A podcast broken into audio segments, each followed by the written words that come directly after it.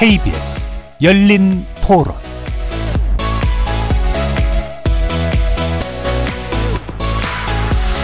안녕하십니까. KBS 열린 토론 정준희입니다.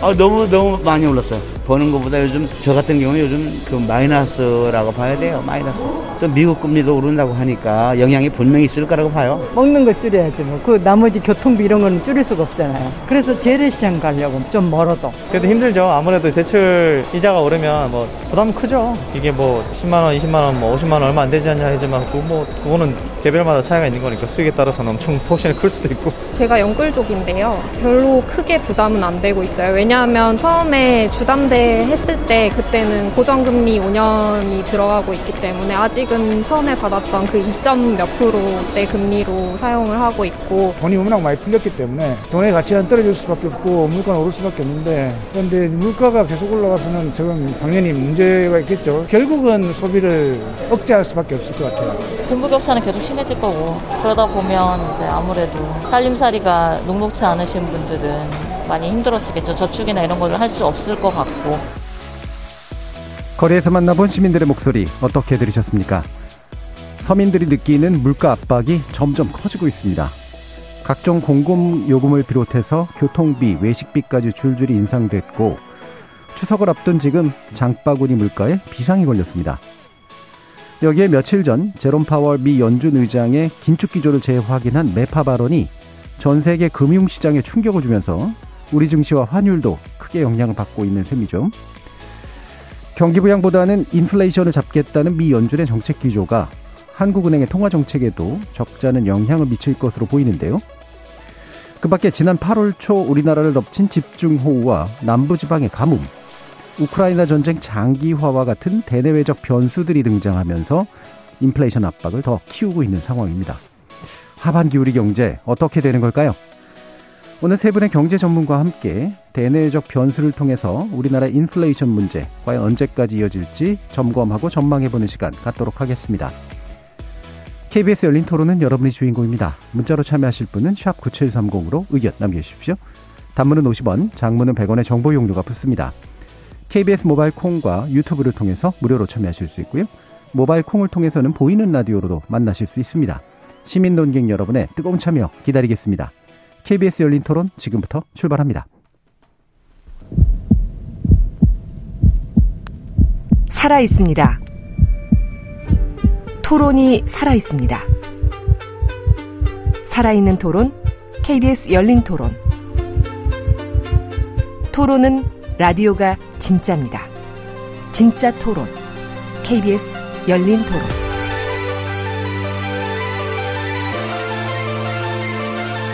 오늘 KBS 열린 토론 함께 해주실 세 분의 경제 전문가 소개해 드리겠습니다. 먼저 박종훈 KBS 경제 전문 기자 나오셨습니다. 네, 안녕하세요. 박종훈입니다. 그리고 정철진 경제평론가 자리해 주셨습니다. 네, 안녕하십니까. 정철진입니다. 그리고 조영무 LG경영연구원 연구위원 나와 주셨습니다. 네, 안녕하십니까. 자, 인플레이션 문제를 좀 오늘 다루게 될 텐데요. 어, 오늘 오전에 나온 소식이 있어서 간단하게라도 좀 짚어보려고 하는데, 어, 론스타가 우리 정부에 어, 제기했던 국제 분쟁의 결과로 뭐 여러 가지 해석들이 있습니다만 일단 일부 패소로 이제 보는 견해가 일반적인 것 같긴 합니다. 청구 금액의 4.6%가 인용됐죠. 어, 우리 정부가 일단 배상할 돈은 2,925억 원 정도, 약 3천억 원 정도에 해당한다고 하고요. 뭐 기타 이제 비용도 있지 않을까 싶긴 한데, 자 이게 여기에 대해서 어떤 어, 의미를 좀 짚어 주실 수 있을지 일단 정청근 평론가님께 한번 문의 드려볼까요? 그렇습니다. 이 론스타 사태 이게 뭐 네. 10년 소송이라고 하지만은 길게 보면 20년짜리입니다. 네, 네. 이제 그 불행의 씨앗, 이 사건의 씨앗은 2003년에 음. 론스타라는 텍사스에 있는 헤지 펀드가 우리나라의 외환은행을 인수한 여기서부터 이제 시작이 된 거였었거든요. 예. 이제 거기다부터 여러분들 잘 아시는 헐값 이게 인수냐 매각이냐 또 대주주 적격성 심사 론스타라는 것이 우리나라 은행을 인수해도 되냐 네.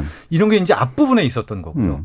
요번에 소송은 그 뒷부분 2011년 12년에서 결과적으로 이 론스타라는 이 친구들이 이 녀석들이 이제 하나금융지주에 외환은행을 팔게 됩니다. 그랬죠. 그리고 음. 이제 배당과 매각차에 풀어서 한 4조를 갖고 나가는데 음. 그때 당시에 벌어진 일을 가지고 소송을 한 거거든요. 예. 그 시기에 지금 론스타의 주장은 뭐냐?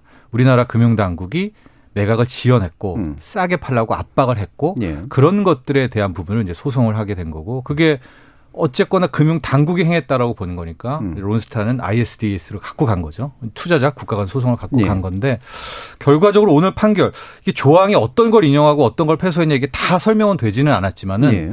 크게 론스타는 6조짜리를 걸었는데 결과적으로 받아간 것은 한 3천억 정도가 네네. 되고 있으니까 우리 입장에서는 어 이거 어떻게 어떻게 했는데 이제 한동훈 법무장관은 취소 소송 가겠다라고 네. 이야기를 했고요. 또 하나 제가 눈여겨본 건 여러 가지 조항 중에 하나 가장 쟁점이 과연 우리 당국이 팔고 떠날 때 음. 압박을 갖고 일부러 의도적 지연을 했는가 부분에 있어서 일단 중재재판소는 절반 정도를 인용을 했더라고요. 네. 그러니까 반은 맞고 반은 틀리다. 음. 아마 이 부분 때문에 우리도 취소를 들어간 것 같은데 저는 취소로 들어간 것이 맞다고 보고요. 왜냐하면 음. 핵심적인 게 그거 아니었었습니다. 예. 근데 뭐 제가 그때 당시 돌아보면 여러 개가 공교롭게 걸려 있었어요. 음. 그때 뭐 있냐면 외환카드의 이제 헐값 주가 조작 문제 판결도 거기에 어떻게 되냐 어떻게 되냐가 예. 있었었고 예. 또 하나 가장 중요했던 게 론스타가 산업자본이냐 금융자본이냐를 그렇죠. 놓고 예. 마지막까지 쬐거든요. 음. 그러니까 당연히 당국이라면은 그거 나오는 거 보고 승인을 해주던가 해야 되는 굉장히 명분이 있었던 예. 승인 지연이었었는데 일단 국제중재재판소에서는 절반 정도만 그걸 받아줬더라고요. 음. 그 부분은 한 번 더 취소 뭐 소송 들어가고요. 그건 짧다고 하니까 1년짜리 그 예. 결과를 음. 지켜보면 될 것 같습니다. 알겠습니다. 자, 이 부분 박종훈 기자님 혹시 언급 주실 거 있으실까요? 저는 사실은 이제 론스타 사태가 이걸로 중지부를 찍었냐 이 부분에 예. 있어서 저는 앞으로 갈 길이 굉장히 멀다고 생각하거든요. 예. 일단 우리 정부가 물론 이 신청을 해서 취소하는 그 부분도 있기 때문에 계속해서 이 건도 물론 아, 계속 끌어가겠지만 더 큰 문제는 사실은 이게 어 ISDS 이 처음 투자자 국가 간 직접 소송 제도가 우리나라에서 이제 채택이 되면서 한 뭐 예를 들어서 한국과 이번에 벨기에 투자 협정에 네, 거에서 네. 지금 일종의 우리한테 건 건데 그때부터 시작해서 한미 FTA에 들어갈 때까지 정말 논란이 많이 됐거든요. 네.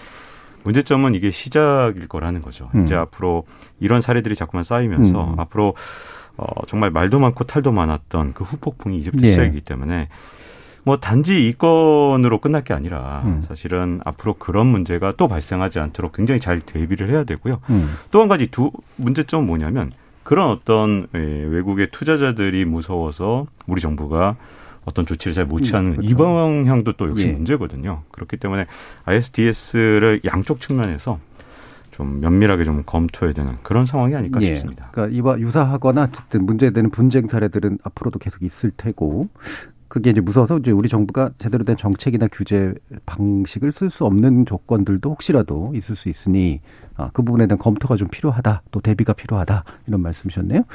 조영미 의원님 혹시 뭐 언급 주실 부분 있으실까요? 아, 뭐 앞서 두 분께서 네. 잘 정리해 주신 것 같습니다. 네, 알겠습니다. 자, 그러면 어, 본격적인 논의 들어가 가지고요. 지금 이제 물가에 대한 이야기를 좀 어, 살펴봐야 되는데 일단 그러면 조영무 의원님부터 이 물가의 문제의 핵심은 뭐라고 좀 보시나요? 일단은 저희가 예상해오기로는 올해 글로벌 인플레가 정점은 가을 정도로 봤고요. 예. 결국은 궁금하신 것들이 앞으로의 양상일 텐데 저희는 글로벌 인플레가 올가을에 정점을 지나더라도 음. 그렇게 기대하시는 것들만큼 물가가 빠르게 떨어지지 않을 것 같습니다. 네. 어, 국가별로 보면은 미국이 인플레가 정점을 조금 먼저 지날 가능성이 있지만 어, 우리는 미국보다 좀 늦게 지날 가능성이 더 높고요. 음. 특히 유럽 같은 경우에는 지금 에너지 문제 때문에 올 겨울까지도 굉장히 높은 인플레 그리고 어떻게 보면 경기 침체에 빠질 리스크까지도 높아지고 있고요. 그렇다 보니까 지금 여전히 인플레에 대한 우려가 해소되고 있지 않고 네. 어 이러한 인플레를 잡기 위해서 어떻게 보면은 지금 쫓기듯이 미국과 우리나라와 같은 주요국 중앙은행들이 금리를 가파르게 인상을 하고 있는데 네, 네. 어, 이렇게 가파르게 인상하고 있음에도 불구하고 여전히 초조하고 불안해하고 있는 것 같습니다. 음. 중앙은행들이. 그래서 이번에 금융시장을 뒤흔들었던 파월 미 연준 의장의 발언은 어, 제가 보기에는 어, 초조함에서 비롯된 계산된 발언이었던 것으로 보이고요. 네. 특히 굉장히 이례적인 발언입니다. 그 전통적으로 어, 중앙은행 수장들은 통화 정책의 방향에 대해서 명확하게 얘기하지 않고요. 예, 예. 애매모호하게 이야기해 온 음. 것이 전통적인 화법입니다. 근데 이번에 발언의 특징은 뭐냐면 짧았습니다. 잭슨홀 미팅이라고 해서 미 연준이 벌이는 연례 행사 중에서 가장 큰 것이고 앞으로의 통화 정책 방향에 대해서 알 수 있는 중요한 행사였는데 상당히 짧게 말했어요. 한 8분 정도밖에 연설을 하지 않았고요. 그럼에도 불구하고 아주 강한 톤으로 아주 명확하게 우리는 경기보다는 인플레를 중시할 거고 인플레를 잡기 위해서 어, 단호한 조치를 취할 것이고 어, 금리 인상 기조를 이어갈 것임을 밝혔습니다. 예. 아주 이례적인 건데요. 사실은 저희가 이런 생각을 해볼 수 있습니다. 어떤 사람이 전에 하지 않던 행동을 하면 사실은 이유가 있죠. 예. 초조하거나 불안할 때 그런 행동들을 많이 합니다. 뭐냐면 저희가 예상하기에는 조만간 글로벌 경제가 침체 위험에 직면할 것 같습니다. 예. 그렇게 되면 계속해서 금리를 올리기 어려워질 겁니다. 음. 그렇게 되면 미 연준으로서는 금리를 올릴 수 있는 시간이 저희가 보기에는 그렇게 많이 남지 않은 것 같습니다. 예. 근데 그 동안에 인플레를 잡아야 되거든요. 음. 그런데 최근에 금융시장에서는 앞으로 침체가 다가올 수 있기 때문에 그러한 불안감 때문에 아, 미 연준이 계속해서 금리를 올리지 못할 거야라고 하는 네. 기대가 형성되었고 그게 금융시장이 호조세를 나타내었던 배경이 되었죠. 음. 지금 미 연준을 비롯해서 중앙은행들이 금리를 가파르게 올리고 있는 것은 사실은 경기 침체나 경기 둔화라고 하는 값비싼 비용을 치르더라도 우선 직면한 인플레를 잡아야 되겠다라고 하는 아주 절박함에서 비롯된 금리 인상을 하고 있는 겁니다. 예. 그런데 이렇게 어떻게 보면은 수요를 의도적으로 침체시키기 위해서 음. 금리를 올리고 있는데 아 조만간 금리 인상이 끝날지도 몰라라고 하는 기대가 형성이 되면 사실은 수요가 죽지 않죠. 예. 이러한 상황을 막고 싶었던 것으로 보이고요. 음. 그렇다 보니까 이번에 파월 의장의 아, 이러한 강경한 발언이 나오고 나서 한 이틀 정도 국제 금융시장이 크게 출렁거리고 예. 주가도 많이 빠졌는데 그 이후에 또 다른 미 연준 이사가 어, 이러한 상황을 해피하다, 행복하다라고 표현을 쓰면서까지도 마치 자신들의 의도가 지금 잘 들어맞고 있는 것처럼 표현을 했다라고 예. 하는 부분에 저희가 주목할 필요가 있는 것으로 음. 보입니다. 그러니까 침체로 들어갈 게 거의 확실시 되기 때문에 수단을 쓸 수 없기 없는 상황이 오기 전에 뭔가 이렇게 강성 발언을 통해서 일단 네. 선 효과를 좀 의도한 측면들이 좀 있었다고 보시는 것 같은데요. 박 기자님은 어떠신가요? 이 저하고 지금 음. 굉장히 비슷한 생각을 하고 계신 것 같은데요. 예. 정무 연구위원님하고 저는 생각이 좀 비슷한데 음. 올해 안에 저도 인플레이션이 피크를 칠 거라고 생각합니다. 음. 근데 문제점은 자산 시장이 너무나도 그 피크 정점을 치고 이제 내려갈 것이다에 굉장히 초점을 맞추고 있거든요. 예. 근데 진짜 중요한 건 그 내려간 다음에 인플레이션율이 얼마냐가 이게 문제인데요. 음. 그게 뭐 우리가 항상 이상적으로 생각하는 전년 대비 한 2% 정도의 음. 인플레이션율이라면 문제가 없겠지만 그게 아닐 거라는 게 네. 지금 현재 이미 공감대가 된 거고요. 어, 그 상황이 지금 이제 뭐 지금 현재 모든 그 초점이 파월 의장한테만 맞춰져 있는데 사실 어 수많은 연은 총재들 그리고 또 어, 여기 참여하는 이사들의 발언들을 더 집중해서 보여야 될 필요가 있는데 대표적으로 이 로레타 메스터 클리블랜드 연은 총재 같은 음. 경우에 제가 보기엔 되게 중요한 말을 했어요. 연준이 금리를 4%대까지 올린 다음에 상당 기간 이걸 유지해야 된다. 이거거든요. 네.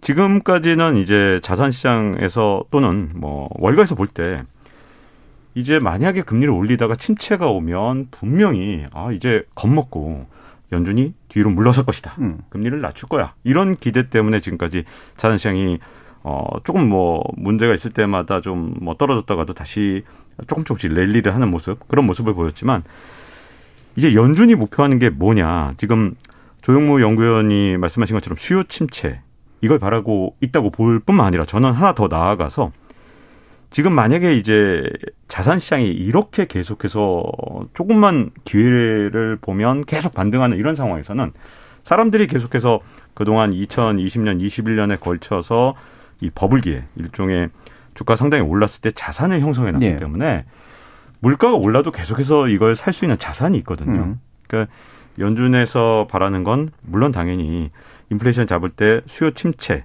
이것뿐만 아니라 자산 시장이 이렇게까지 음. 계속해서 호황을 어, 누리고 있는 상황이라면 물가를 잡기가 정말 쉽지 않다고 예, 예. 스스로 판단했다고 보고요. 그렇기 때문에 저는 아까 말씀하신 대로 연은 연준 음, 아, FOMC 이사 쪽에서 그, 그 얘기를 해피하다. 이 얘기를 했던 건 바로 이렇게 어떻게 보면 자산 시장까지도 좀 염두에 두고 있는 게 아닌가 그런 네. 측면에서 조금 지금 현재 시장에서 지금 현재 연준의 태도 변화를 조금 이제는 음. 주의 깊게 좀 봐야 될 때가 아닌가 예. 싶습니다. 그러니까 자산 시장을 좀 어떻게든 좀 위축을 시켜서 그걸 그걸 기반으로 뭔가 이렇게 자꾸 튀어오르는 그런 상황들을 막기 위한 그런 시도도 있다.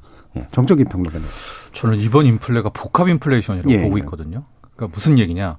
기본적으로 뭐 수요 인플레가 있겠죠. 음. 그동안에 돈 많이 풀었던 것도 있고 코로나19 터지고 나서 막대한 돈을 풀어가지고. 근데 이번에 특징적인 거 하나는 이제 비용 인플레. 음. 에너지와 먹거리 쪽에 굉장히 올랐습니다. 근데 이거를 우크라이나 사태 때문에 터졌다. 이렇게 보기에는 예. 더 근원적인 문제가 있어요. 그건 뭐냐면 석유 시대의 종말입니다. 음. 그러니까 지금 석유랑 에너지를 탄소로 바꿀 거니까 지금의 산유국들의 모습들을 보면 이제는 미국 말 안 듣거든요. 그러니까 자기들도 석유가 끝장이라는 걸 알고 있기 때문에 예. 뭐 수요를 죽이면 원래 유가가 떨어지고 뭐 이런 거지만 아마 그렇게 되면 얼싸 좋네. 또 감산으로 끝까지 마지막 뭐 빼먹는다고 하죠. 음. 그러니까 이런 비용 견인 인플레가 있고 여기에 세 번째 글로벌 생태계가 깨졌다는 우리가 뭐 음. 코로나19로 글로벌 공급망이 뭐 깨졌다는 그런 거 있잖아요. 뭐 네. 차량용 반도체가 부족하다. 저는 이 글로벌 공급망 생태계가 깨졌다는 게 단순히 부품적인 뿐만이 아니라 서비스, 그러니까 노동 같은 경우에도 이 역할이 크거든요. 네. 그러니까 우리나라 인건비 같은 경우도 보면 지금 외국인 노동자들과 빠져나간 다음에 못 채우고 있으니까 이 인건비에 따른 물가 상승이 네. 굉장히 네. 크거든요. 음. 고무 가격 같은 경우에도 외국의 그 고무 농장의 인부들이 다 도, 집으로 가가지고 가격이 엄청나게 나왔단 말입니다. 그러니까 지금 보면 이게 비용 견인의 수요 격인의 글로벌 공급망 생태계도 깨졌고 지금 나오는 복합 인플레는 악질적이고 저는 못 잡을 것 같아요. 예. 그러니까 내년도 인플레고요. 음. 2024년까지도 갈 것 같은데 네네. 이제 이거를 잡으려고 뛰어든 게 연준을 비롯한 중앙은행인데 이들이 갖고 있는 거는 금리 인상 그리고 이제 QT라는 이제 긴축, 양적 긴축일 텐데 이 카드로 저는 인플레를 잡을 수 있을 것 같지는 않거든요. 음. 그럼 이제 인플레도 올라가고 금리 인상도 쫓아가고 뭐, 뭐 자산 시장이 어떻게 되고 뭐 이런 어떤 시점에서 제가 지금 제일 걱정하는 거 좀 너무 앞서가는 것 같은데 이러다가 그냥 인플레이션을 네. 타깃팅을 바꾸는 이런 자세도 나올 것 같아요. 이게 무슨 얘기냐? 지금은 인플레이션 타깃팅이 2%잖아요. 네네네. 이거를 8%짜리 2%가 버거우니까 어느 시점부터는 야 인플레이션은 한 4%까지는 인플레이션 아니야. 음. 이게 인플레이션 targeting을 받고 용인하게 돼버리면은 물가는 물가대로 더 뛰고 이때부터 음. 자산 버블이 또 나오는 거거든요. 네네. 그러니까 다시 한번 정리를 말씀드리면 지금 나오는 인플레는 우리 음. 인류 역사상 못 봤던 총동원된 복합적인 인플레이션이고 예. 이거를 금리 인상 하나로만 잡다가는 저는 결과적으로 허덕될 수밖에 없어서 음. 물가를 더 놓쳐버릴 수밖에 없는. 예. 그래서 저는 지금 나오는 이런 처단과 해법으로는 도저히 네. 이 인플레이션의 거대한 파고를 맞을 수가 없고 음. 결론적으로 그 인플레의 끝 어디에선가는 뻥 터져서 음. 정말 최악의 경기 침체 네. 그런 것들이 올 수밖에 없는 음.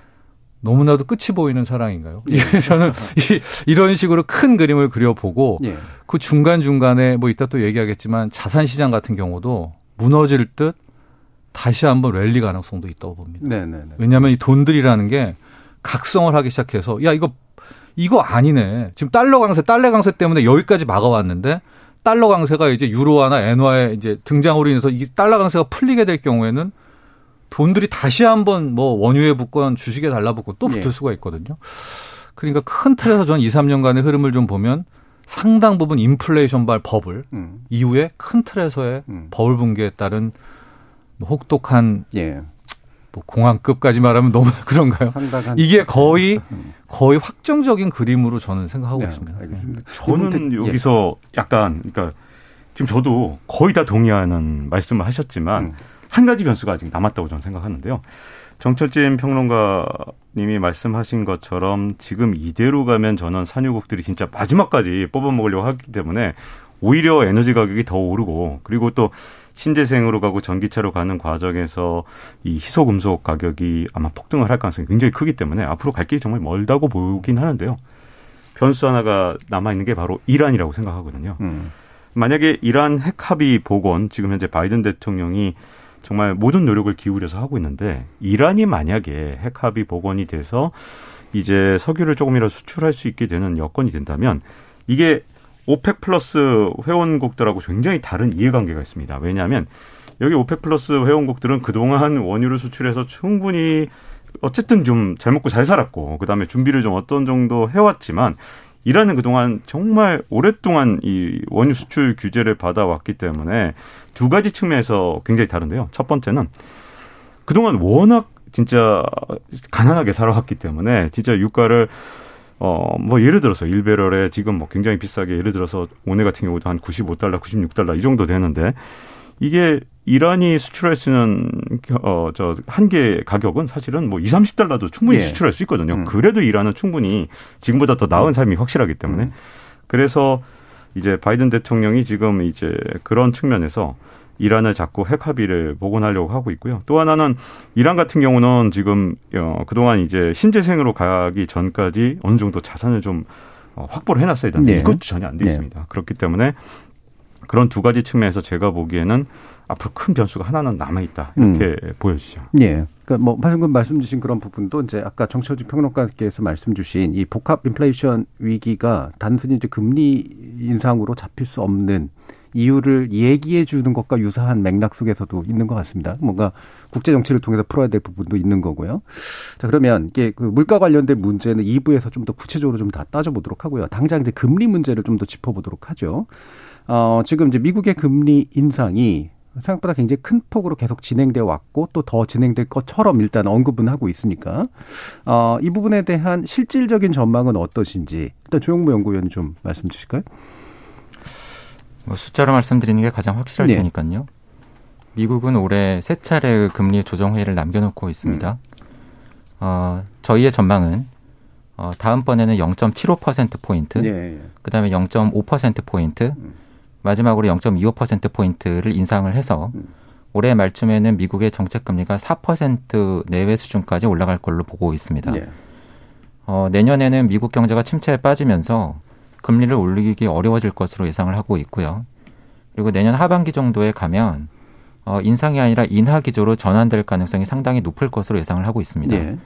그 가정의 전제는 어, 조금 전에 말씀을 드린 것처럼 미국 경제가 침체에 빠질 가능성이 높고 그러한 상황에서 어, 수요를 줄여서 인플레를 잡으려고 하는 시도가 계속 이어지기 어렵고 미국 경제의 고통을 계속해서 감내하기에는 뭐 미국 정치권의 상황이라던가 어, 미 연준의 그동안의 이러한 태도 그런 것을 볼 때 어, 통화 긴축이 장기화되기는 어려운 것으로 보고 있고요. 음. 어, 그것이 의미하는 바는 어, 글로벌 금융위기를 거치고 또 코로나 위기를 겪으면서 미 연준이 돈을 굉장히 많이 풀었죠. 근데 그렇게 막대하게 풀린 돈이 어, 저희의 예상은 충분히 회수되지 않고 이번 음. 통화 긴축이 끝날 것 같습니다. 네, 네. 앞서 말씀드린 것처럼 이번 통화 긴축에서 미국 금리 인상의 상단이 4% 정도로 예상이 되는데요. 그것은 비단 저희만의 예상이 아니고 미국의 정책 금리를 대상으로 해서 국제 금융시장에서 거래되는 금융 상품이 있습니다. 연방 기금 금리 선물이라고 해서 시카고 선물 거래소에서 거래가 되는데요. 예. 마치 주가를 보면 어떤 기업에 대한 금융시장 참가자들의 비율을 저희가 파악할 수 있는 것처럼 이 가격을 보면 지금 금융시장 참가자들이 미국의 정책 금리가 매 시기마다 앞으로 어떻게 변할 것을 생각하는지를 저희가 역산해서 계산을 해낼 수가 있습니다. 근데 조금 전에 말씀드린 뷰가 사실은 저희의 뷰기도 하지만 이러한 시카고 선물 거래소 연방 기금 금리 선물 가격에 반영된 뷰이기도 합니다. 예, 예. 아, 그래서 이러한 view에 기반을 할 때 이번 금리 인상의 상단 4%는 높아 보이지만 음. 사실은 그렇게 높지 않습니다. 음. 지금 상황과 매우 유사할 수 있고 스태그플레이션을 언급할 때 많이 거론되는 것이 과거 7, 80년대 오일 쇼크인데요. 그때 미국은 금리를 가파르게 올리면서 19%까지 금리를 올렸었고요. 예, 예. 글로벌 금융위기 이전에 금리를 5% 넘게까지 올렸습니다. 예, 예. 그것과 비교하면 이번에는 상대적으로 짧은 기간 동안에 음. 압축적으로 금리 인상을 하고는 있지만 음. 금리 인상 기간이 길지 못할 것이고 그리고 그 금리의 상단도 그다지 높지 않기 때문에 막대하게 풀렸던 돈이 충분히 회수되지 않을 가능성이 높다고 보고 있습니다. 예. 일단은 이제 큰 폭을 크게 가져가고 약간 줄여가면서 연내 4% 정도까지를 전망을 하고 계시고 아마 그런 전망들이 많으신 것 같아요. 어, 다만 이제 그 기간이 길지는 못할 것이다. 네. 그리고 돈도 충분히 회수하지 못할 것이다. 이런 네. 판단을 하셨는데 뭐 이 관련해서 박구정훈 기자님 견해도 좀 여쭈면서 이른바 한미 금리 차 역전 이 부분에서 나올 수 있는 여러 가지 우려들이 있으니까 그런 부분도 좀 짚어주시죠. 어, 지금까지 이제 시장에서의 반응은요. 합리 금리차 역전. 지금까지 우려했던 적이 너무 많았지만 그렇죠. 그때마다 별 문제 없었다. 음. 이런 해석이 정말 많거든요. 실제로 저도 이제 숫자로 말씀을 드리면 1999년 같은 경우에도 한미 금리차 역전이 있었고요. 음. 2005년에 있었고 2018년에 있었는데 그때도 항상 매번 걱정을 했었지만 실제로는 아무런 문제가 없었기 때문에 이번에도 역전이 큰 문제 없을 것이다라는 예. 해석이 많은데요.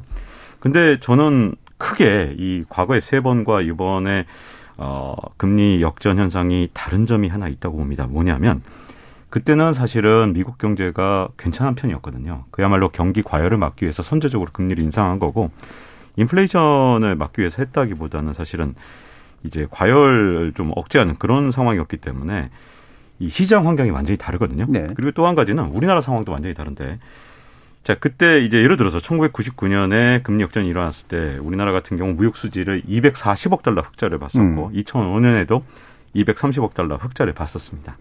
그런데 이번에 22년 8월 20일까지 22년 이 아직 1년 안 지났습니다만 벌써 250억 달러 적자입니다. 적자죠. 올해. 네. 그런데 이게 물론 뭐 이제 우리나라는 월말 효과가 있기 때문에 음. 아마 8월 21일부터 30일까지 뭐 31일까지 이게 또 숫자가 좀 바뀔 수도 있습니다만 어쨌든 지금까지 숫자로 보면 통계를 작성한 지 66년 음. 이 기간 동안에 사상 최대 무역 수지 적자 폭입니다. 자, 이렇게 여러 가지 대외 여건도 좀 안 좋은 상황, 그리고 우리나라의 무역 수지도 이렇게 안 좋은 상황에서 이렇게 금리가 역전된 건 이번이 처음이거든요. 그렇기 때문에 과거에 괜찮았기 때문에 금리 역전이라는 걸 뭐 기우다라고 음. 하기에는 지금 우려스러운 측면이 상당히 많다고 보고요. 마지막으로 예. 이제 미국의 경기 침체까지 만약에 내년에 뭐 음. 지금으로선 내년 상반기 중에 일어날 가능성이 굉장히 높다고 월가나 뭐 이런 데서도 예측을 하고 있는데 그런 일까지 일어난다면 이번에는 어, 좀 한미 간 금리 역전을 조금 어, 예민하게 좀 예. 관찰해야 될 필요가 있다고 음, 보입니다. 그러니까 지금까지는 사실은 그렇게까지 우려한 만큼의 그러니까 그런 안 좋은 효과들은 없었는데 요번은 좀 판이 다를 수도 있다. 어, 이게 이제 뭐 관련된 내용 도 적정 평론가께 의견을 여쭙겠습니다만 네. 핵심 중에 하나는 지금 환율이 너무 급하게 이제 오르는 부분은 확실히 이거하고 연관은 있어 보이긴 하는데 어떻게 네. 판단하세요? 일단 금리와 음. 이제 그다음에 달러 강세 뭐 예. 얘기를 좀 하자면은요. 어. 우리 조용무 연구위원님을 더 존경하게 된 게 우리 연초에 한번 예, 같은 예. 프로그램에 나가가지고 1분기 때였나요? 네, 올해 연말 음. 뭐 금리 전망을 했었을 때 저도 그때 세게 불러가지고 이제 3.25 음. 정도를 얘기했는데 그때 이미 우리 조용무 연구원께서 4%를 네, 네, 네. 이야기를 하셨거든요. 굉장히 낮은 목소리로. 근데 지금 보니까 9월에 네. giant step이 거의 확실하니까 3.25는 이미 9월에 가는 거고요. 예. 다음 달에. 어, 그 다음에 뭐 big step 두 번 밟아도 이제 4% 가는 그렇죠. 거 아니겠습니까? 그래서 음. 아, 대단하시다. 우리 위원이 그런 생각을 했는데 저는 더 올릴 것도 같다. 네. 네. 이제 보니까 지금 내년이 돼서도 인플레이션을 못 잡을 수도 있다면 음. 어 2008년 때 갔었던 5%대도 뭐 저는 그러니까 뭐 꿈에 그러니까 못 갈 영역은 아니다라고 이렇게 보고 있습니다. 그러니까 네. 금리 인상은 계속될 것이고 경기 침체도 계속될 것이고 음. 그러나 제가 보는 게 이제 왜 이야기를 하냐면 달러에 대한 부분 때문에 약간 미심쩍은 부분이 있어서 그런 거거든요. 네. 네. 그러니까 지금은 슈퍼 달러, king 달러잖아요. 슈퍼 달러, king 달러로 인 상황에서 원자재 가격을 거의 누른 게 배럴당 지금 100달러 선에서 유가를 눌렀단 말이에요. 근데 이 슈퍼 달러, king 달러도 미국이 잘한 건 맞죠. 미국이 세게 긴축했고 그나마 경제에 세게 금리 올릴 수 있는 fundamental 되는 것은 미국이기 때문에 달러 강세가 나온 건데 잘 보면 이건 또 유로화와 엔화를 등에 입은 휴가 효과도 있어요. 네. 에러, 음. 유로화와 엔화가 너무 못 나가지고 음. 달러가 저러 날라간 건데 네. 지금 나오는 조짐에 저는 ECB 유럽 중앙은행도 음. 이제 금리 본격적으로 올릴 것 같거든요. 음. 독일 물가 상승률이 7.9%입니다. 네. 영국은 지금 이대로 간다면은 뭐 내년에 22% 인플레 네, 온다. 네. 그러니까 파운드와도 저렇게 두면 안 돼. 그러니까 음. 이쪽 나라들이 각성하게 될 경우에 저는 달러 강세가 이쯤에서 음. 끝나게 될 경우 저는 그 달러 약세가 갖고 오는 일종의 한번 역설적인 법을 네. 그게 되게 좀 오히려 걱정이 음. 되는 것 같아요. 음. 그러니까 이걸 다시 우리 원 달러 환율로 놓고 보면 우리 원 달러 환율 오늘 1,352원까지 갔잖아요. 네. 그런데도 외국인들이 지난 2,200 코스피 70에서 들어왔던 자금이 벌써 5조 원이 넘어요. 음. 5조 4천억까지도 지금 그러니까 얘네가 1,330원, 1,440원, 1,350원인데도 그때 더 사거든요. 음. 5조 원 이상을. 이제 한미 금리 역전이랑 맥락이 같은 건데. 음. 그럼 이 5조 원 이상의 이 돈은 뭐냐? 검은 머리 외국인은 아니거든요. 뭐 1조 5천억 정도예요. 예. 검은 머리 외국인이 들어올 때는. 뭐 유럽에 있는 단기성 투자 자금이다. 아무리 많이 사도 과거에 제가 통틀어도 3조 이상 산 적은 또 없어요. 근데 5조 이상 지금 사 쟁여놓고 뭘 바라느냐. 저는 달러가 강세가 멈출 거라는 걸 어느 정도 예. 예견한 스마트머니라고 음. 저는 바라보고 있거든요. 그러면은 이 상황에서 달러 강세일 때요 정도로 눌러놨는데 달러가 약세로 꺾이기 시작할 때면 음. 이 자산 쪽의 이 버블은 또 또 한 번 들썩될 수가 있는 것이 아니냐. 그래서 음. 어 제가 무슨 생각을 요즘 많이 하냐면 제가 기자 시절에 원래 본 거를 느끼잖아요. 2007년 부분 생각이 굉장히 많이 나는 음. 거예요. 그러니까 2007년 같은 경우도 보면 연준이 금리를 무자비하게 막 2006년부터 딱 올렸다가 잠깐 멈춘 사이에 10년물 국채 금리가 오히려 기준금리 밑으로 떨어집니다. 네. 그게 그린스펀에 나중에 수수께끼다 뭐다 했는데 음. 그러면서 달러 약세가 나오고 원 달러 환율이 막 900원대 가고 그리고 우리나라 중국의 주식 버블이 오다가 이제 그게 2008년 말에 와르르 무너졌거든요. 네. 그러니까 저는 마치 그런 대자뷰처럼 이 시점에서 달러가 차라리 강해져서요. 자본 유출이 되고 우리나라 주식 다 팔고 차라리 이러면 우리가 더 긴장하고 중심 잡고 뭘 할 텐데 음. 만에 하나 이 자금들이 소위 말하는 약달러, 달러 강이 꺾이면서 약달러를 가지고 또 한번 음. 경기도 나쁘고 뭐 물가는 오르고 이러는데 자산 플레이를 또 한다 이러면은 진짜 앞뒤 뒤통수가 다 맞는 그런 예, 부분이거든요. 예, 그래서 예. 어 한미 기준금리 역전에 따른 외국의 자금 유출 그거 분명히 걱정되지만 음. 현상만 지금 계속 놓고 보면 좀 안 맞아요. 안 맞아서 저는 요즘 무슨 생각하냐면 차라리 외국인이 팔았으면 좋겠다. 음. 네. 빨리 팔고 나가고 킹 달러로 한번 진짜 달러 인덱스 110 한번 찍었으면 좋겠다. 이런 예. 생각을 더 하고 있거든요. 예. 저는 그거에 지금 원 달러 환율의 흐름이 아닌가라고 예. 보고 있습니다. 이 얘기를 들으신 청취자분들 중에는 막, 어우, 무슨 소리 하는 거야, 지금. 말하면서 되게 가슴이 번, 막 이렇게 덜덜 떨리시는 분도 있으실 텐데, 마침 또 이제 흥미로운 이야기를 해주셔서요. 조용무 위원님 혹시 또 이 부분 생각이 좀 있으신가요? 뭐 앞서 두 가지 말씀을 해주셨는데요. 예. 국내 금리 역전 얘기도 있었고 음. 환율 얘기도 있었고 어, 저희가 보는 view를 간단히 말씀을 드리면 음. 어, 사실 올해 초부터 계속 말씀을 드려온 것이 어, 국내외 금리는 역전된다. 음. 한미 정책 금리 역전된다. 근데 그게 특별한 일이 아니다.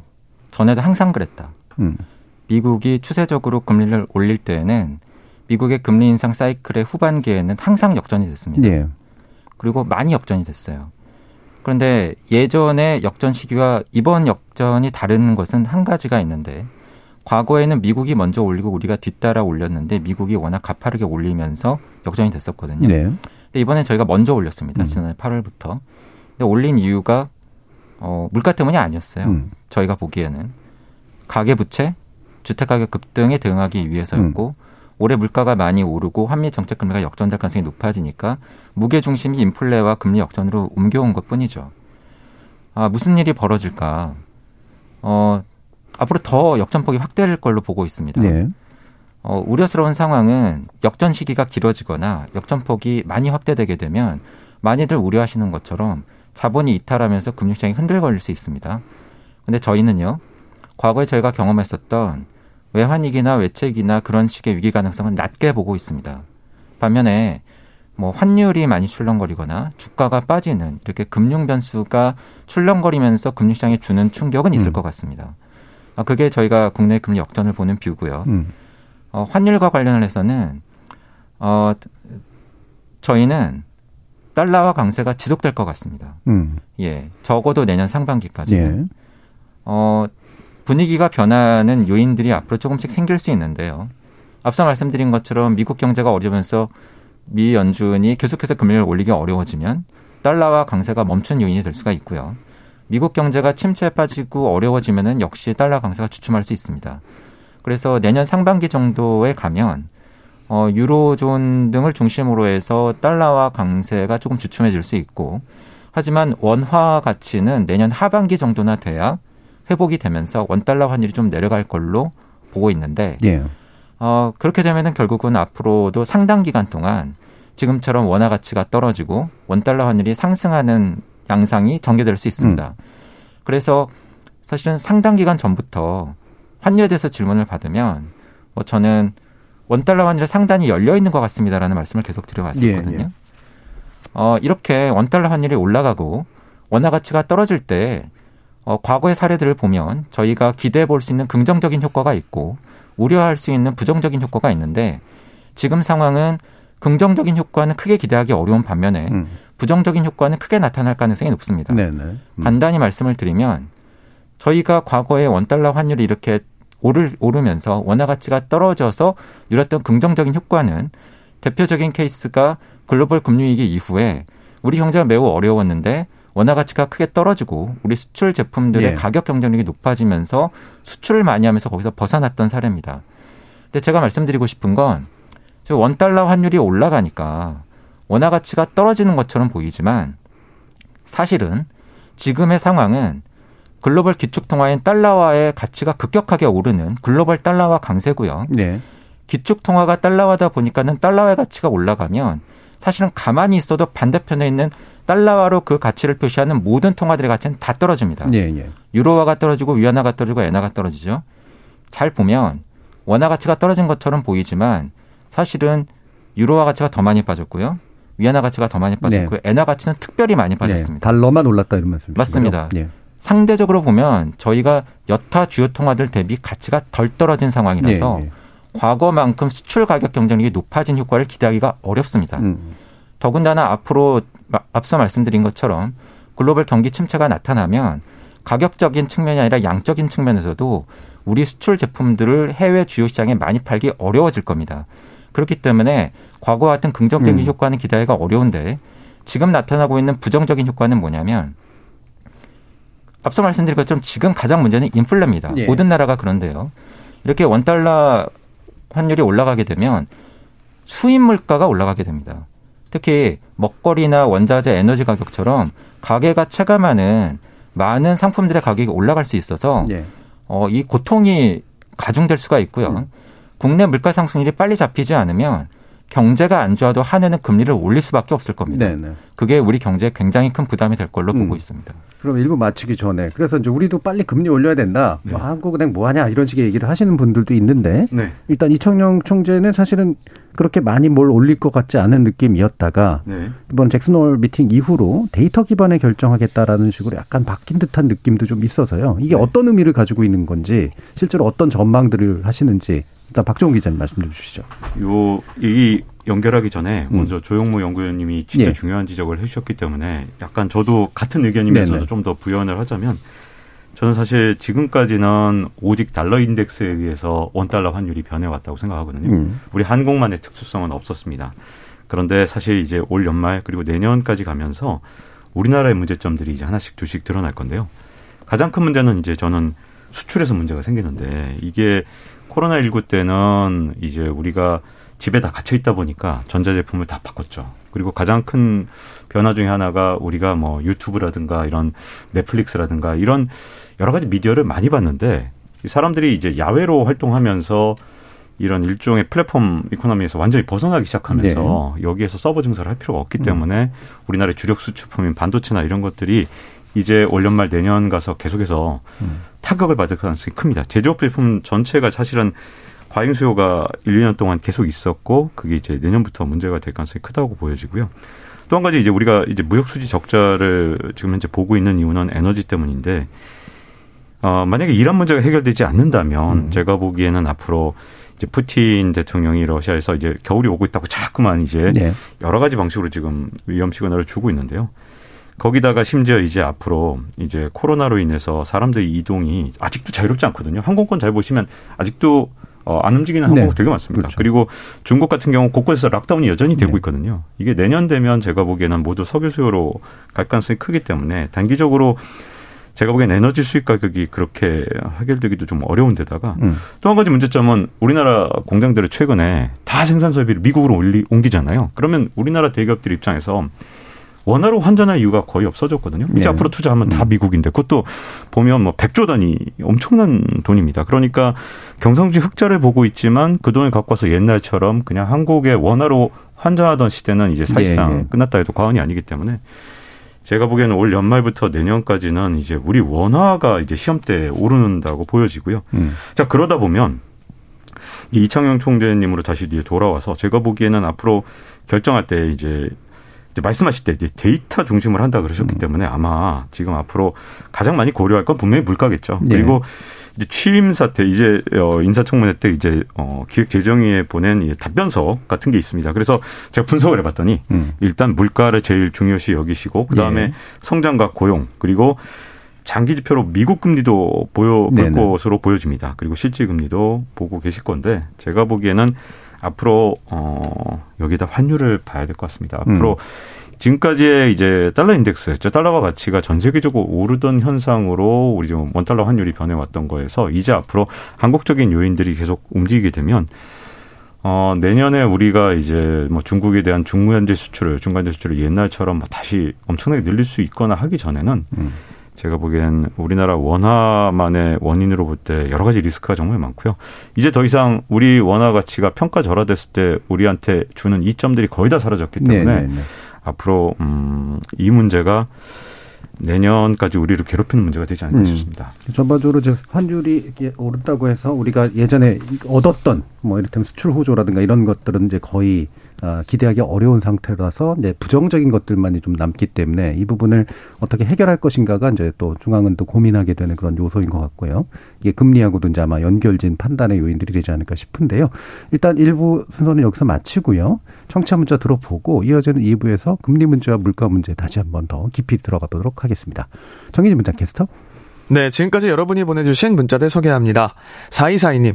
인플레의 원인을 유동성으로만 판단해서 금리 인상으로 대응하는 건 잘못된 것 같습니다. 코로나 위기 대응을 위한 풍부한 유동성도 문제지만 우크라이나 전쟁이 에너지와 곡물 가격 상승의 트리거로 작용한 데다가 기후 위기로 인한 변수도 분명히 크다고 봅니다. 금리 외 다른 대응을 준비해야 한다고 봅니다. 9585님, 미국 시장에서 4% 넘게 금리가 올라간다면 우리나라도 맞춰서 올릴 수밖에 없는데 시장에 풀린 과도한 유동성은 걷어들인다고 하더라도 대출 금리 인상과 수입 물가 상승에는 어떻게 대응해야 할까요? 물가 상승이 경기 침체로 이어질까봐 무섭습니다. 유튜브에서 정세영님, 수요 침체와 자산 시장의 버블까지 있는 상황에서 금리 인상까지 최악의 시나리오네요. 글로벌 금융위기를 대비해야 하는 거 아닌가 모르겠네요. 5848님. 미국은 시장 자금 회수 목적보다는 달러 강세가 목적 같습니다. 금리 올리고 물가 잡고 달러까지 가치가 오르는 미국의 큰 그림 아닐까요? 4246님. 금리가 이렇게 오르면 부동산 시장은 어떻게 될지, 환율은 어디까지 올라갈지 궁금합니다. 서민들은 중앙은행이 살짝 금리만 올려도 곡소리가 나는 상황입니다. 부디 정부와 중앙은행의 현명한 정책 기조를 기대합니다. 라고 보내주셨네요. 네, KBS 열린 토론. 이 시간은 영상으로도 생중계하고 있습니다. 유튜브에 들어가셔서 KBS 일라디오 또는 KBS 열린 토론을 검색하시면 지금 바로 토론하는 모습 보실 수 있습니다. 방송을 듣고 계신 여러분이 시민 농객입니다. 계속해서 청취자 여러분들의 날카로운 시선과 의견 보내주세요. 지금까지 문자캐스터 정의진이었습니다. 토론이 세상을 바꿀 수는 없습니다. 하지만 토론 없이 바꿀 수 있는 세상은 어디에도 없습니다.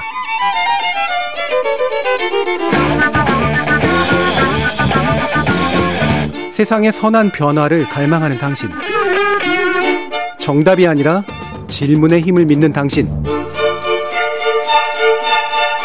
우리 KBS 열린 토론에서 만납시다.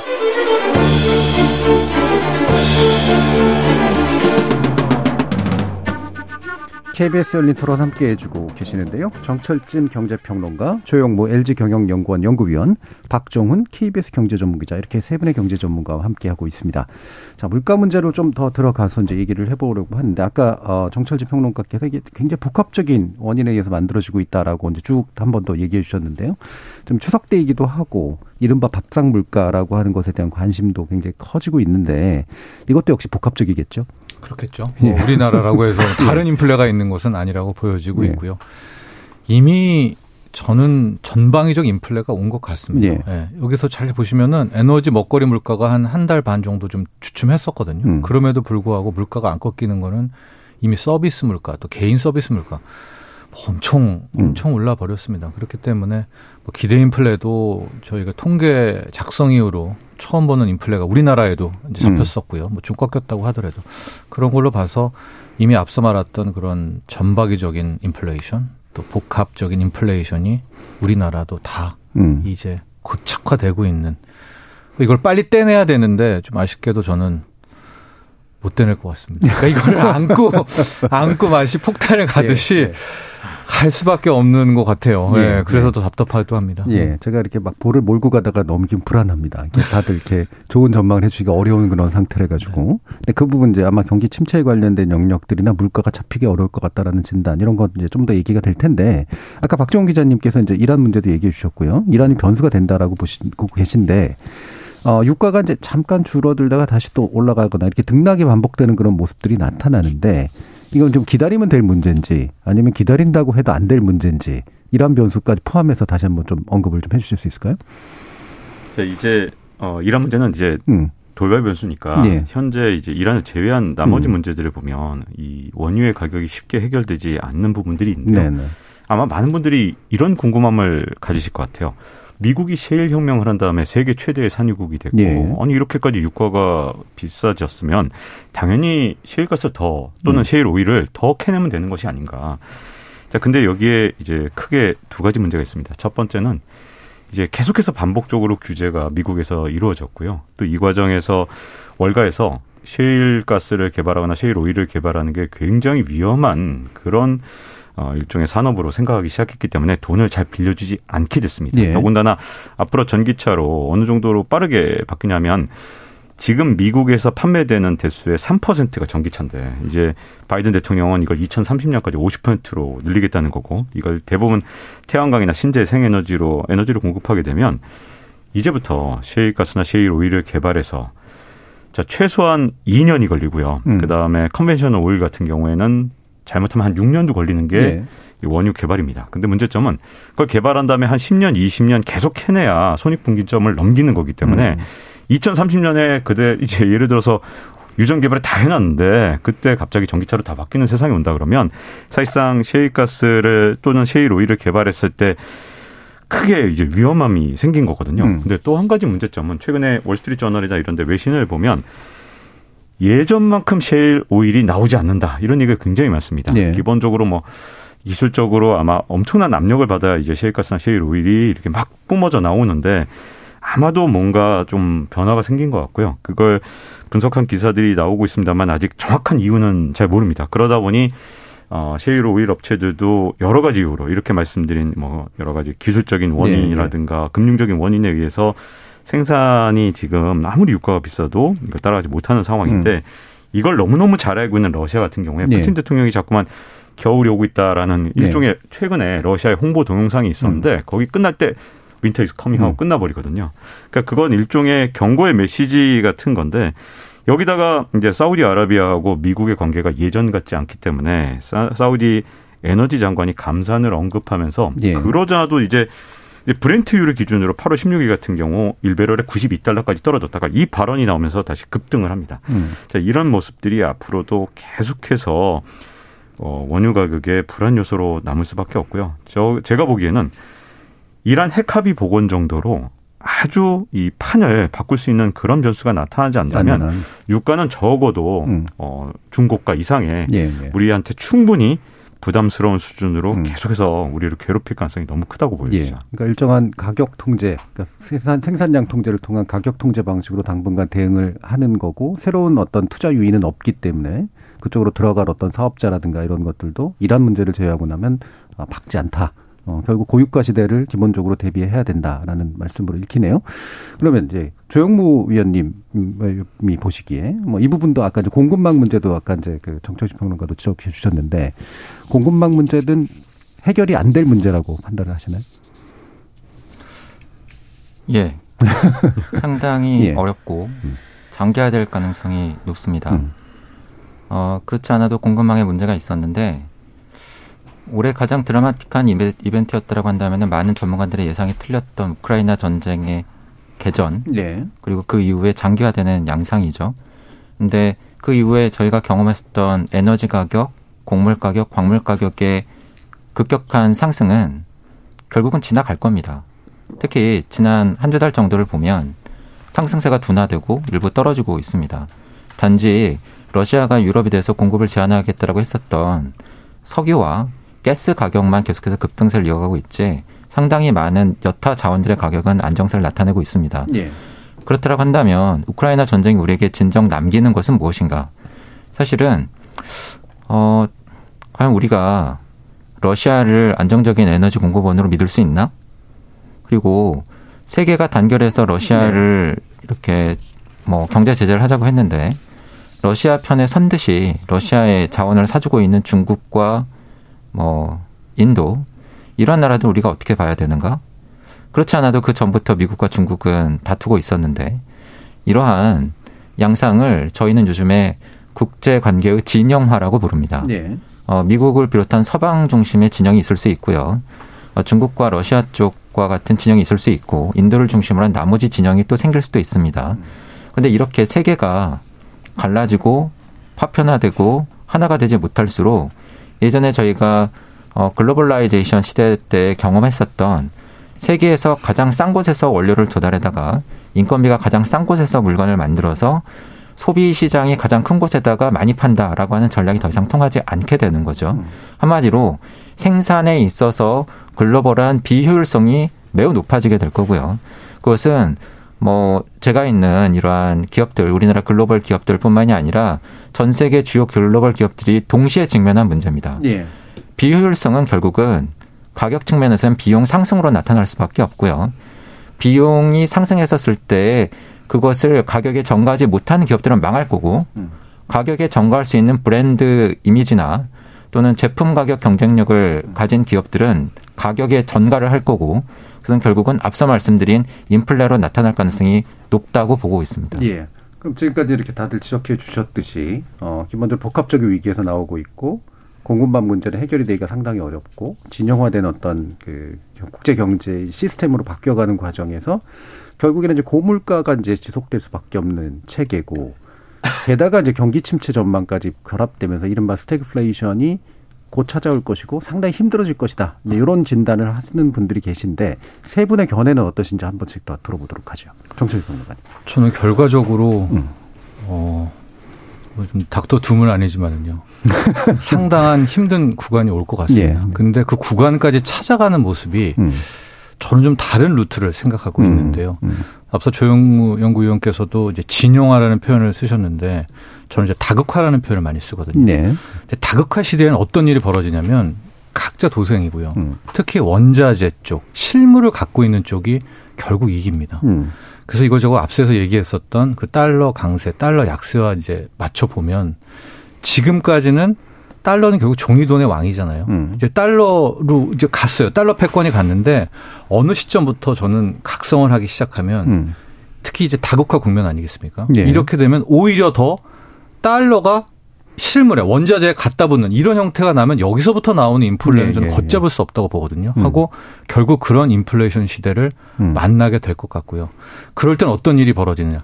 경기도 침체되고 막 물가는 계속 오르는데 앞서 이제 인플레이션 관련 고물가주 주식시장을 예로 들으셨으니까 저도 예로 들면 음. 주식시장에서도 말도 안 되는 시세들이 나오는 기업들이 나와요. 예. 가령 에너지 기업이라든가.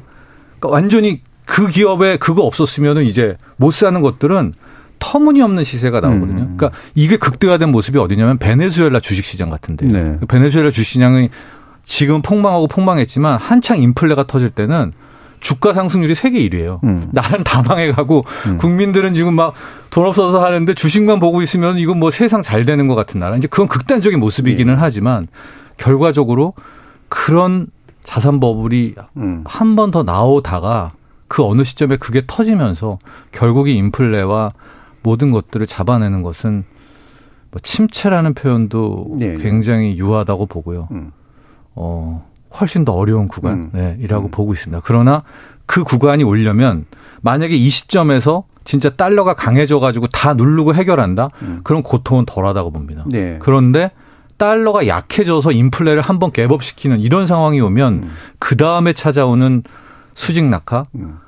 경기 폭망은 진짜 고통스러울 것 같거든요. 네. 그래서 저도 바라는 것이 빨리 미국이 다시 어, 슈퍼달러로 어, 이거 다 누르고 옛날처럼 독야청청 해주기를 바라지만 지금 모습을 보면은요. 조금만 더 말씀드리면 미국을 저는 신뢰할 수가 없는 게 예. 과거에는 미국이 어떤 나라랑 상대할 때 무조건 1대1이거든요. 음. 1대1로 해서도 다 이깁니다. 근데 지금은 중국 러시아랑 싸울 때 배터리 동맹, 뭐 반도체 동맹 네. 팀을 짜요. 네, 끌고 들어가려고. 네? 팀을 꾸린다는 자체가 큰 형님과 패권으로서는 좀 음. 이해도 안 되거든요. 왜 자기가 자신 있는데 팀을 짜고 무슨 동맹 이런 식으로 하게 되고요. 그래서 우리 박종 기자가 이란 핵합의를 얘기했지만은 아니 뭐 핵 가지고는 명분을 막 세우더니 갑자기 석유 하나로 네. 이란을 다시 복원시킨다고 이런 것들을 지금 시장은 보고 있고 킹달러 슈퍼달러기 때문에 보고 있지만 다극화 시대에는 음. 한순간에 저는 각성을 한다고 보고 있습니다. 예. 하고 이런 거잖아요. 결국 달러가 지금까지 힘이 있었던 건 금을 떠나보내고 71년도에 결국 73년도에 맺었던 석유 달러 협정이거든요. 예. 이 세상의 모든 석유는 달러로만 결제한다. 음. 페트로 달러로 여기까지 저는 왔다고 보는데 물론 다른 것도 있습니다만 음. 석유가 끝나잖아요. 그럼 그동안은 석유를 달러로 결합해서 먹고 살았는데 석유라는 쪽을 안 쓴다면 음. 탄소 중립이라면 이 달러는 지금 어떻게 할 건가? 그 보관을 저는 미국도 분명히 갖고 있을 텐데 음. 강으로 밀어붙이기보다는 달러 약세로 음. 소위 말하는 달러를 내주고 실물을 먹은 이런 작전을 미국도 쓸 필요 쓸 것 같다. 쓸 것 그래서 같다. 음. 저는 근데 달러 약세 이어지는 엄청난 인플레이션 음, 음. 그리고 버블 그 붕괴 예. 뭐 이런 식의 수순을 생각하고 있습니다. 음. 네. 미스터 두분 아니라고 하셨는데 내용은 상당히 두음스러운 내용들이었습니다. 자 박정훈 기자님 견해 주시죠. 아 저는 그동안 이제 파월 의장이 음. 뭐 진짜 랜덤 워크라는 것 같은 느낌이 드는데 진짜 어디로 튈지 모르겠어요. 왜냐하면 음.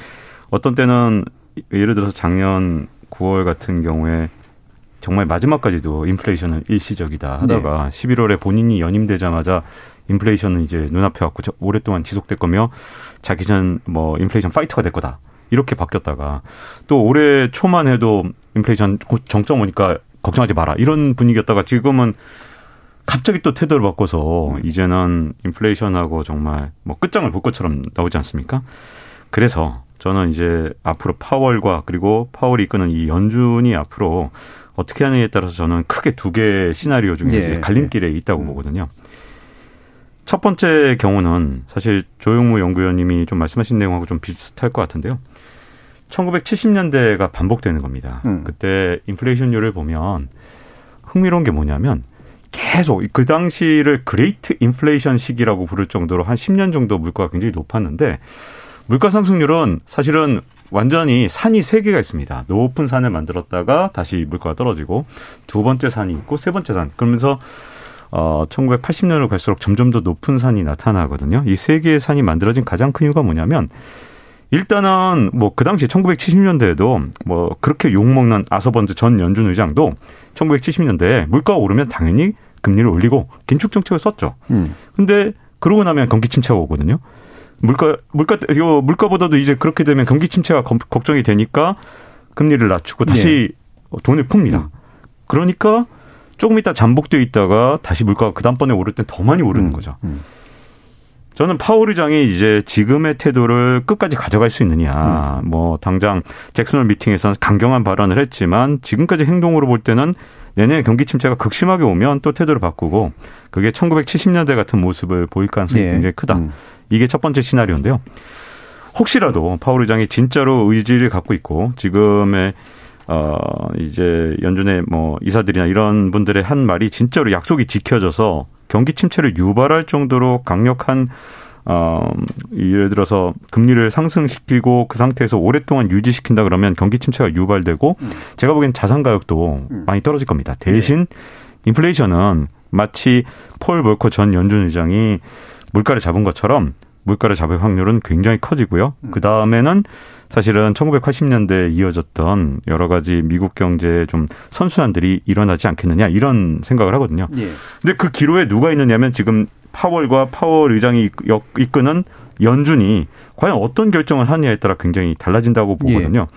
다만 이제 안타까운 건 많은 분들은 이걸 기대할 텐데 아, 물가는 굉장히 낮아지고 예전처럼 음. 계속해서 자산 가격이 오르는 그런 상황 이건 제가 보기에는 여러 가지 이유로 좀 음. 어려울 것 같거든요. 대신 이 이제 기로에 서 있다고 보여지기 때문에 아마 올해와 내년에 연준의 선택에 따라 전 세계 경제 행방이 진짜 크게 많이 바뀔 것 같습니다. 예. 그럼 이른바 70년대 모형이라고 하는 이제 조였다 풀었다 조였다 풀었다 하면서 진폭이 좀 커지는 그런 모형도 있을 수 있고 꽤 경제 침체를 감내하면서까지 이렇게 뭔가를 이제 뭐 거품도 좀 줄이고 이런 식으로 해서 체질을 좀 바꾸는 그런 모형도 있을 수 있다. 어, 어떤 결정을 내릴지 모르겠다.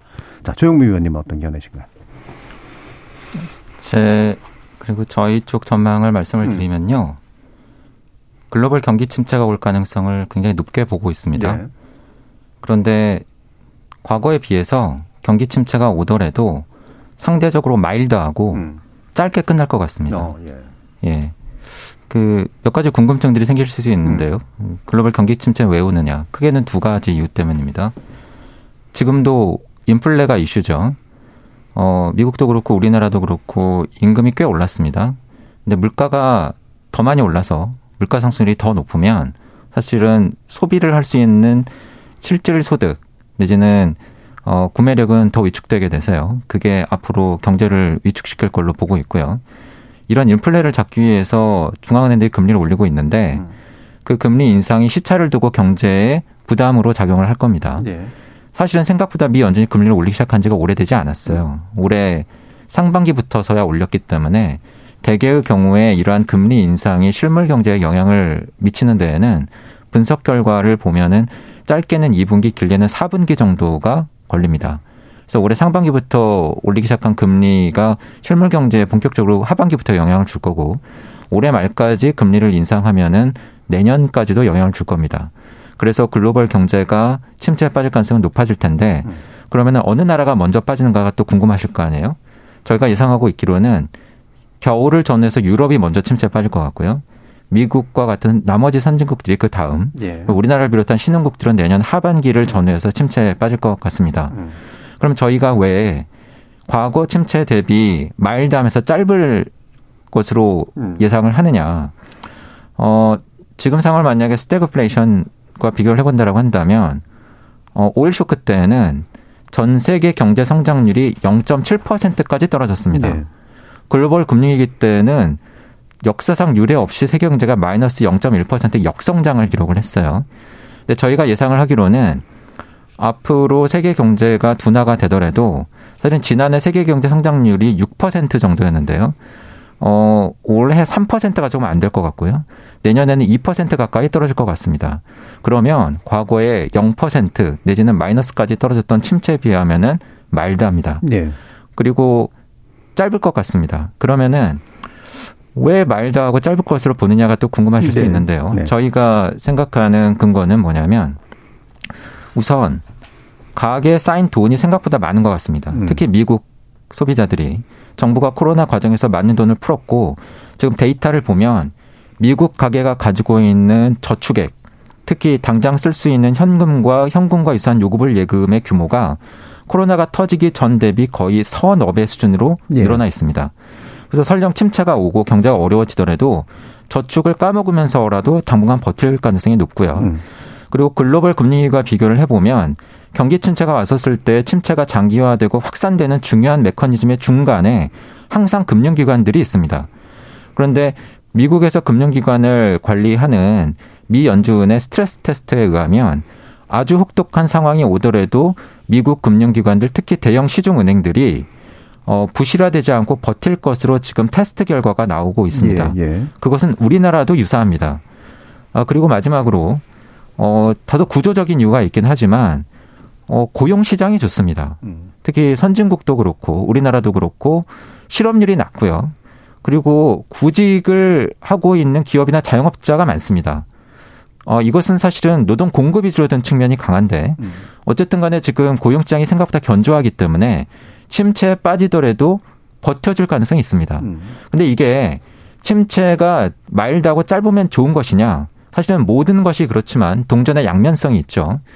침체가 말다고 짧으면은 고통은 덜스럽기 때문에 괜찮아 보이지만 앞서 말씀드린 것처럼 지금 가장 큰 문제가 인플레인데 수요를 인위적으로 축소시켜서라도 인플레를 잡겠다고 중앙은행들이 저렇게 금리를 올리고 있는데 예. 그래서 지금 그런 말이 있습니다.